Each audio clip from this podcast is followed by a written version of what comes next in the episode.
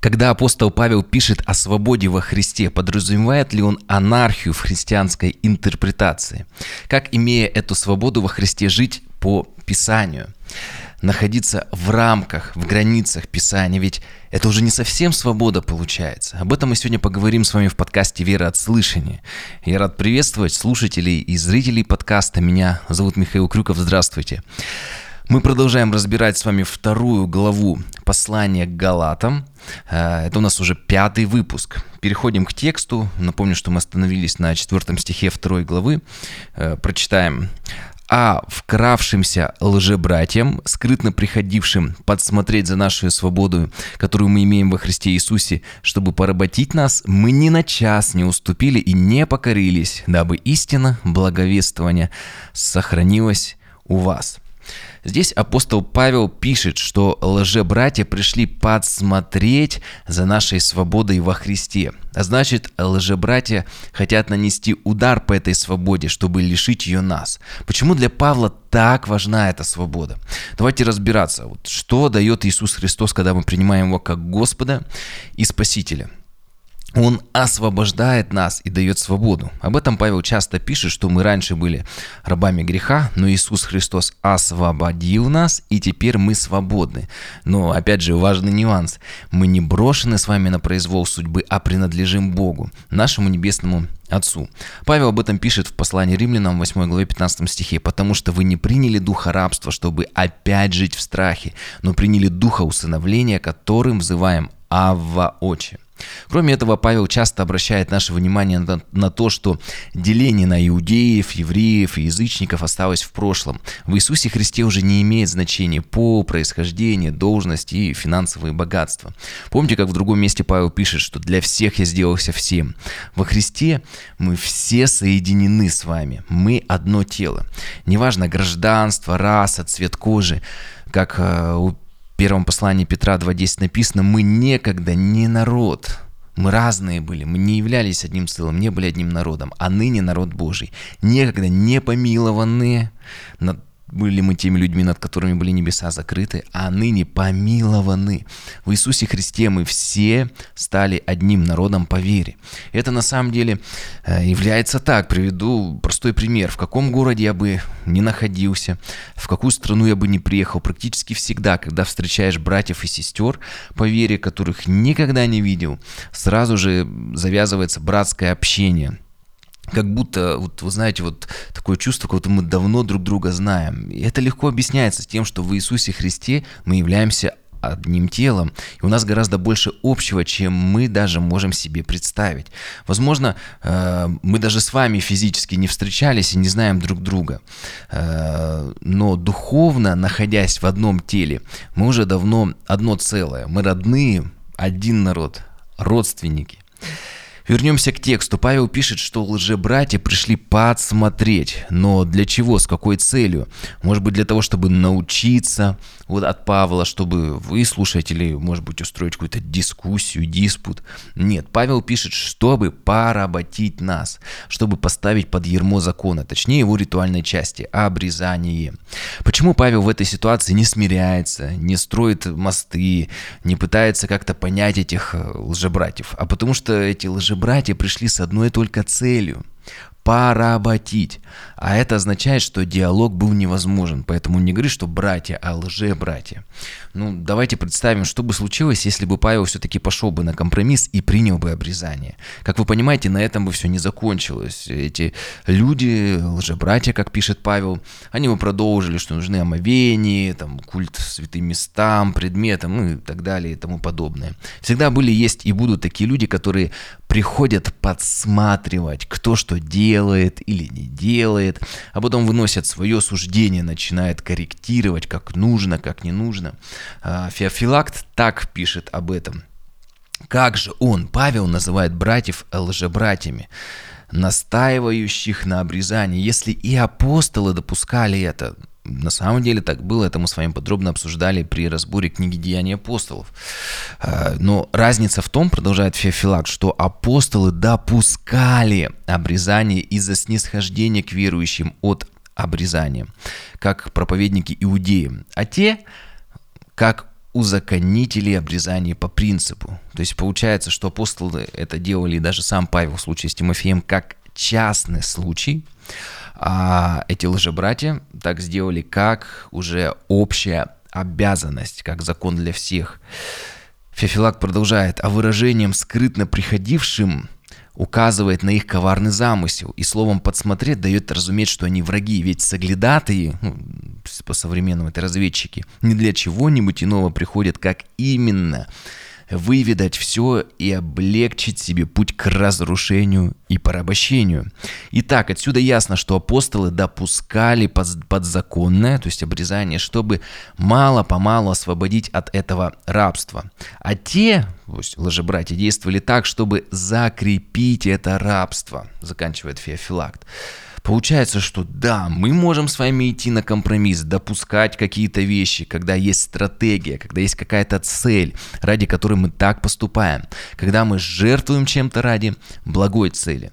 Ну, приведу пример. Это сравнимо э, с большим кораблем, который символизирует традиции, устоявшиеся взгляды, какую-то даже закостенелость. И как подобно большому кораблю, который невозможно резко повернуть, ведь большой корабль поворачивает постепенно. В противном случае весь груз, вещи, люди не удержатся на своих местах, все попадает, поломается, люди покалечатся. И также будет нанесен серьезный урон кораблю, а возможно и корабль может на бок завалиться и даже перевернуться за затонуть.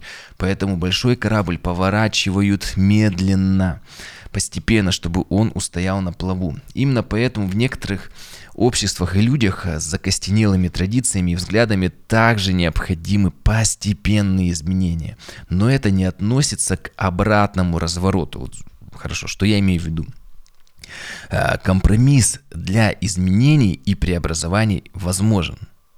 Компромисс, который исказит Евангелие и вернет нас к закону, недопустим. А словами апостола Павла, да будет анафема в таком случае. Или по-другому скажу, как часто я привожу эту известную цитату, только немножко перефразировав, в главном или единство, или анафема, а во второстепенном разномыслии во всем же любовь. То есть в главном единство или анафема, или так, или так.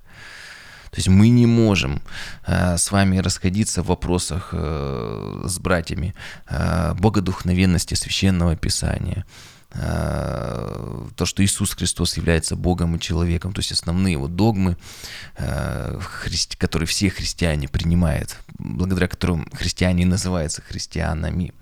Поэтому в этом единство, никак по-другому. Если мы ставим под сомнение какую-то из догм христианства, что Иисус есть Господь, например, и как-то можно еще по-другому к Богу прийти, кроме Него, то, соответственно, такой человек уже не может братом называться, потому что это уже весь фундамент веры рушит. Потому что если одну из догм христианства мы убираем, то, в принципе, это уже не христианство. Это уже какая-то другая религия становится. Вывод. В некоторых случаях не нужно спешить делаем, с вами сделаем такой вывод. И советую послушать подкаст у меня на канале о великом миссионере Хансе Эгеде, который целый народ привел ко Христу. Он величайший пример сдержанности и постепенного изменения культуры народа, что принесло удивительные результаты. Вот очень-очень вам советую, даже настаиваю послушать про Ханса Эгеде. Итак, что делает Павел? Когда лжебратья хотят исказить Евангелие, увести людей от Христа, вернуть к закону, как он принимает этот вызов? Давайте прочитаем. Пятый стих. Он говорит, что мы ни на час не уступили и не покорились, дабы истина благовествования сохранилась у вас. Когда обрезание хотят сделать обязанностью для всех по принципу или обрезание, или анафима, а не частным случаем, как делали иногда апостолы ради благой цели, тогда Павел встает на защиту Евангелия, так как такие требования могут исказить само Писание, саму благую весть. Ведь спасение не через обрезание, но через веру в Иисуса Христа. Что мы для себя можем взять. Если кроме спасения по вере в Иисуса Христа от нас требуют еще какие-то вещи, если говорят, что одной веры в Иисуса Христа недостаточно, то мы не должны покоряться этому, иначе может исказиться Евангелие. И если мы примем это искаженное Евангелие, то уже сами станем лжеучителями. Это важно. Если мы, почему? Потому что если мы принимаем лжеучение, соответственно, мы его исповедуем, и, соответственно, мы его и распространяем, делимся им, и становимся сами лжеучителями, и, как следствие, богопротивниками. Вот почему так много Павел об этом говорит. Э, продолжим, вот вернемся к тексту. Напомню, что Павел э, мы с вами разбирали это. В этой главе он пишет, что он не по своей мудрости, но по сверхъестественному откровению от Духа Святого, он отправился в Иерусалим к лидерам, чтобы решить этот конфликт. Вот давайте с вами шестой стих прочитаем. «И в знаменитых чем-либо, какими бы ни были они, когда-либо для меня нет ничего особенного, Бог не взирает на лицо человека, и знаменитые не возложили на меня ничего более. Как мы видим, духовные лидеры ранней церкви, известные, важные люди, ничего не возразили против учения Павла о свободе в Иисусе Христе. Причем Павел не ссылается здесь на имена, чтобы не играть авторитетами, ведь это всего лишь подтверждение Евангелия от самого Бога. А люди и даже духовные лидеры не являются Богом, есть только один Бог – но зачем же тогда Павел пишет о них, что они приняли его учение? Все дело в том, что подтверждение учения Павла от важных людей, авторитетов, да, не имело значения для Павла, но как подтверждение его учения от тела Иисуса Христа, от церкви, ведь церковь уже для Павла имеет значение, и для нас, соответственно, должна иметь. И Дух Святой побудил идти по а, самого Павла не просто к личностям, но к церкви, э, к ее представителям, лидерам тому времени, чтобы подтвердить его учение. Получается, что когда Павел говорит, что а, для него ничего нет особенного в знаменитейших духовных лидеров своего времени, то с их э, личностей он переводит наше с вами внимание на церковь, на общину. А церковь как мы с вами знаем, это не здание, это не страница в социальных сетях даже. Церковь Экклесия по-гречески это собрание верующих людей. И это очень здраво. Ведь за всю историю церкви бывали случаи, когда некоторых лидеров церкви начинали буквально обожествлять делать равными Богу. И видите, вроде бы всего лишь нюанс, нюансы какие-то, всего лишь э, расстановка акцентов. Но как же это важно обращаться не к знаменитейшим людям, но к церкви, как телу Иисуса Христа. Но опять же, церковь – это люди, а значит, мы обращаемся к людям. Вроде бы это одно и то же, но нет. Очень важны расставленные акценты, которые Павел по тексту видим расставляет. Надеюсь, вы уловили эту разницу. Получилось мне донести. Прочитаем 7-8 стих. И здесь э, Павел пишет, напротив того, увидев, что мне верено благовестие э, для необрезанных, как Петру для обрезанных, ибо содействующий, содейству, э, содействовавший Петру в апостольстве, у обрезанных содействовал и мне, у язычников. Отсюда мы видим, что один и тот же Бог движет всей церковью, которая является его телом. Давайте вот подводить итоги.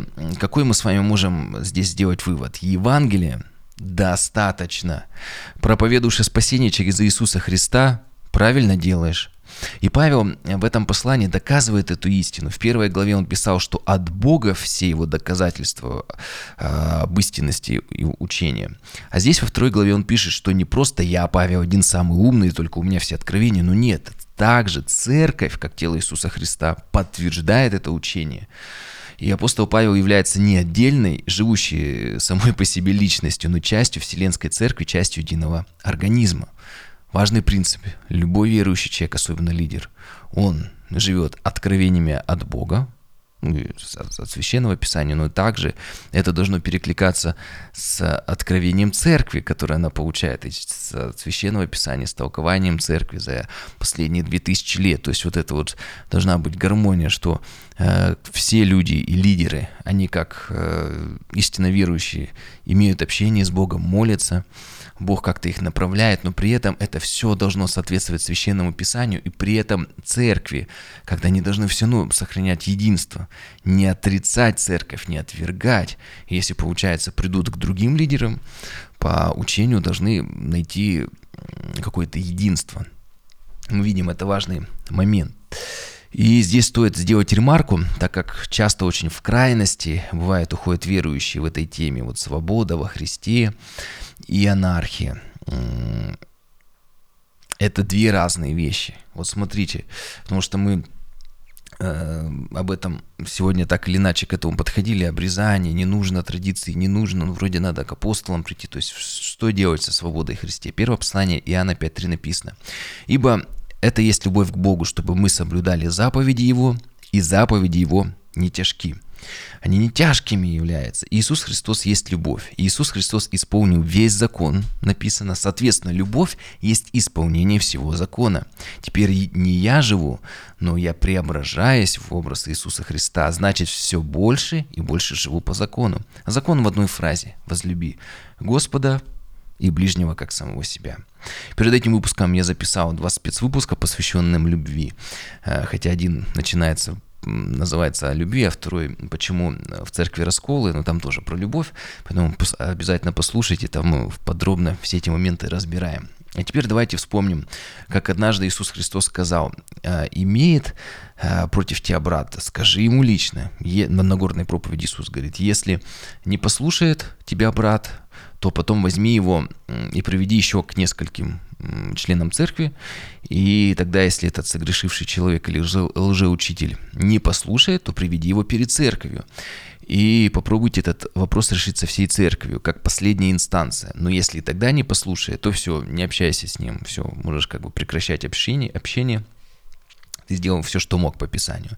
И Павел, что интересно, в точности исполняет слова Иисуса Христа и решение вот этого вот открытого конфликта у Павла с церковью в Галатии, с этими лжеучителями, такой вот треугольник любовный, есть церковь, которая вроде бы э, мечется между учением Павла и этими лжеучителями, и Павел в этом конфликте, он э, все это выводит, этот конфликт, на уровень церкви, ну уже такой более вселенской, не поместной церкви, в которой у них конфликт, они уже как бы обращаются к известным лидерам э, той ранней церкви. И в завершение, наверное, мы еще 9-10 стих прочитаем – на этом закончим. «И, узнав о благодати, данные мне Иаков и Кифа и Иоанн, почитаемые столпами, подали мне и Варнаве руку общения, чтобы нам идти к язычникам, а им к обрезаны. Только чтобы мы помнили нищих, что и старался я исполнять в точности». Очень хорошо этот отрывок комментирует Гай Марий Викторин. Он, Гай, за Павла обращается к галатам, ну, тем, кому, соответственно, написано это послание. Он говорит от лица к Павла. «Вы, галаты, грешите и не последовали ни моему благовествованию, ни благовествованию Петра, ни Якова, ни Иоанна, которые суть столпы церкви. Между тем вы добавляете то, что никем не подтверждено. Ну, получается, знаете, вот такой вот шах и мат э, ставится, что вы, галаты, меня не послушали, послушали лжебратьев. Смотрите, что церковь говорит в лице известных уважаемых лидеров, что мое учение истина, и оно соответствует учению э, той вот ранней церкви. И не просто а, лжебратья, Павел не просто их так называет плохим словом, но он как раз из этого и подтверждает, что они действительно являются лжебратьями, потому что церковь не разделяет их учения, их учения. И, как мы видим, Павел общается с этими апостолами, они протягивают руку. Общение – и, то есть, не просто так Павел сказал, для меня не важны авторитеты. Он говорит, протянули руку общения, мы с ними начали общаться. Но опять же, вот этот момент, что он никого не обожествляет, не играет авторитетами. Он говорит, да, они протянули руку общения, они важны, я пришел к ним, чтобы подтвердили они истинность моего учения. Но он именно относится к ним как к братьям, уважает их как тело Иисуса Христа, но не обожествляет. Вот это вот очень-очень-очень важный момент. И завершается этот отрывок, то, что мы с вами разбираем, о помощи. То, что церковь одна. Если один член страдает, другие приходят на помощь. И в данном случае церкви, вышедшие из язычников, приходят на помощь и поддерживают церковь, вышедших из иудеев. Хотя они могли сказать, там, сами виноваты, что оказались в таком плачевном состоянии. И вообще это они какие-то обрезанные, а мы все-таки из язычников. Но они не судят никого, не говорят, что вы другие, друг, может быть, даже немножко по-другому верите, но не в догмах, а уже во, второстепен, э, во второстепенных вопросах вы по-другому верите. Вы там придерживаетесь каких-то даже ритуальных частей закона. Вот как бы сегодня вы могли бы сказать, ну это же другая конфессия, это другая деноминация. Но, как мы видим, если э, церковь какая-то попадает в нужду, то мы, как тело Иисуса Христа, как братья, мы с вами должны помнить э, о нуждах наших ближних и по возможности помогать своим по вере, даже если они, может быть, немного не так верят, как мы. В следующем выпуске мы поговорим с вами о серьезном конфликте между апостолами Павлом и Петром. Будет, будет очень интересно. Ну и такую небольшую организационную часть скажу, что э, я делаю иногда разрывы в выпусках, э, иду по порядку, потом раз какие-то тематические выпуски, Евангелия, иногда, как мы видим, от Иоанна разбил, э, после первой главы начал разбирать Галатам. И если вы находитесь на YouTube или в SoundCloud, то там достаточно легко э, в плейлистах найти по порядку все книги, э, все разборы. К сожалению, на остальных площадках э, Apple подкаст, Google подкаст и так далее, там это пока технически невозможно. Вот. Ну, там можно по поиску все найти, тоже не так сложно разобраться. Поэтому э, увидим, услышимся с кем-то, с кем-то. Увидимся в следующих выпусках. Благословений.